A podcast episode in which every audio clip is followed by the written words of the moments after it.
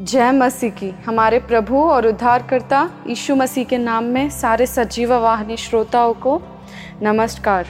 आज के दिन हमारे ध्यान करने का विषय, दृढ़ गढ़ में भागो।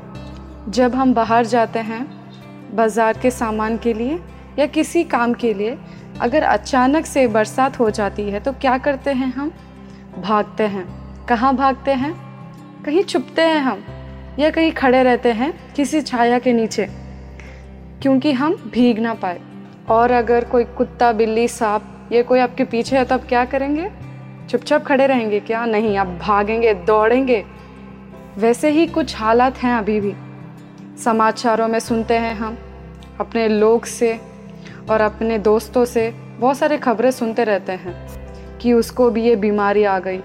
मैं कितना हूँ? मैं किस सामान का हूँ? क्या मुझे नहीं आएगी? अब इस परेशानियों में आप अपना मन खो बैठे होंगे।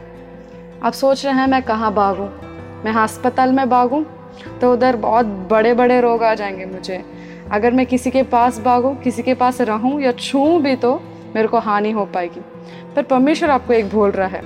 भागने की एक जगह आपको बता रहा है। चलिए हम देखेंगे वो क्या है। नीति वचन अठारह, उसके दसवें पद में, यहोवा का नाम दृढ़ गढ़ है धर्मी उसमें भाग कर सब दुर्घटनाओं से बचता है। परमेश्वर की महिमा हो इस वचन के कारण। देखिए, परमेश्वर का जो नाम है ना, वो आपके लिए दृढ़ गढ़ है। आपको भागना है उसके अंदर। उसमें जाके आपको छिपना है तो क्या होगा? सारे दुर्घटनाओं से आप बचेंगे और कोई दुर्घटना आपके पास नहीं आएगी। तो ये परमेश्वर का वादा है आपसे।